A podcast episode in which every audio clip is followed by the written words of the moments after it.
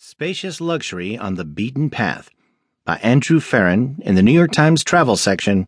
I'm Fleet Cooper. Jordi Serra, a local businessman, travels the world collecting ideas for the perfect hotel and then spends a year and fifteen million euros creating his dream hotel between Barcelona's historic Gothic quarter and the city's picturesque marina, in a renovated building that housed Picasso's first studio in eighteen ninety-six.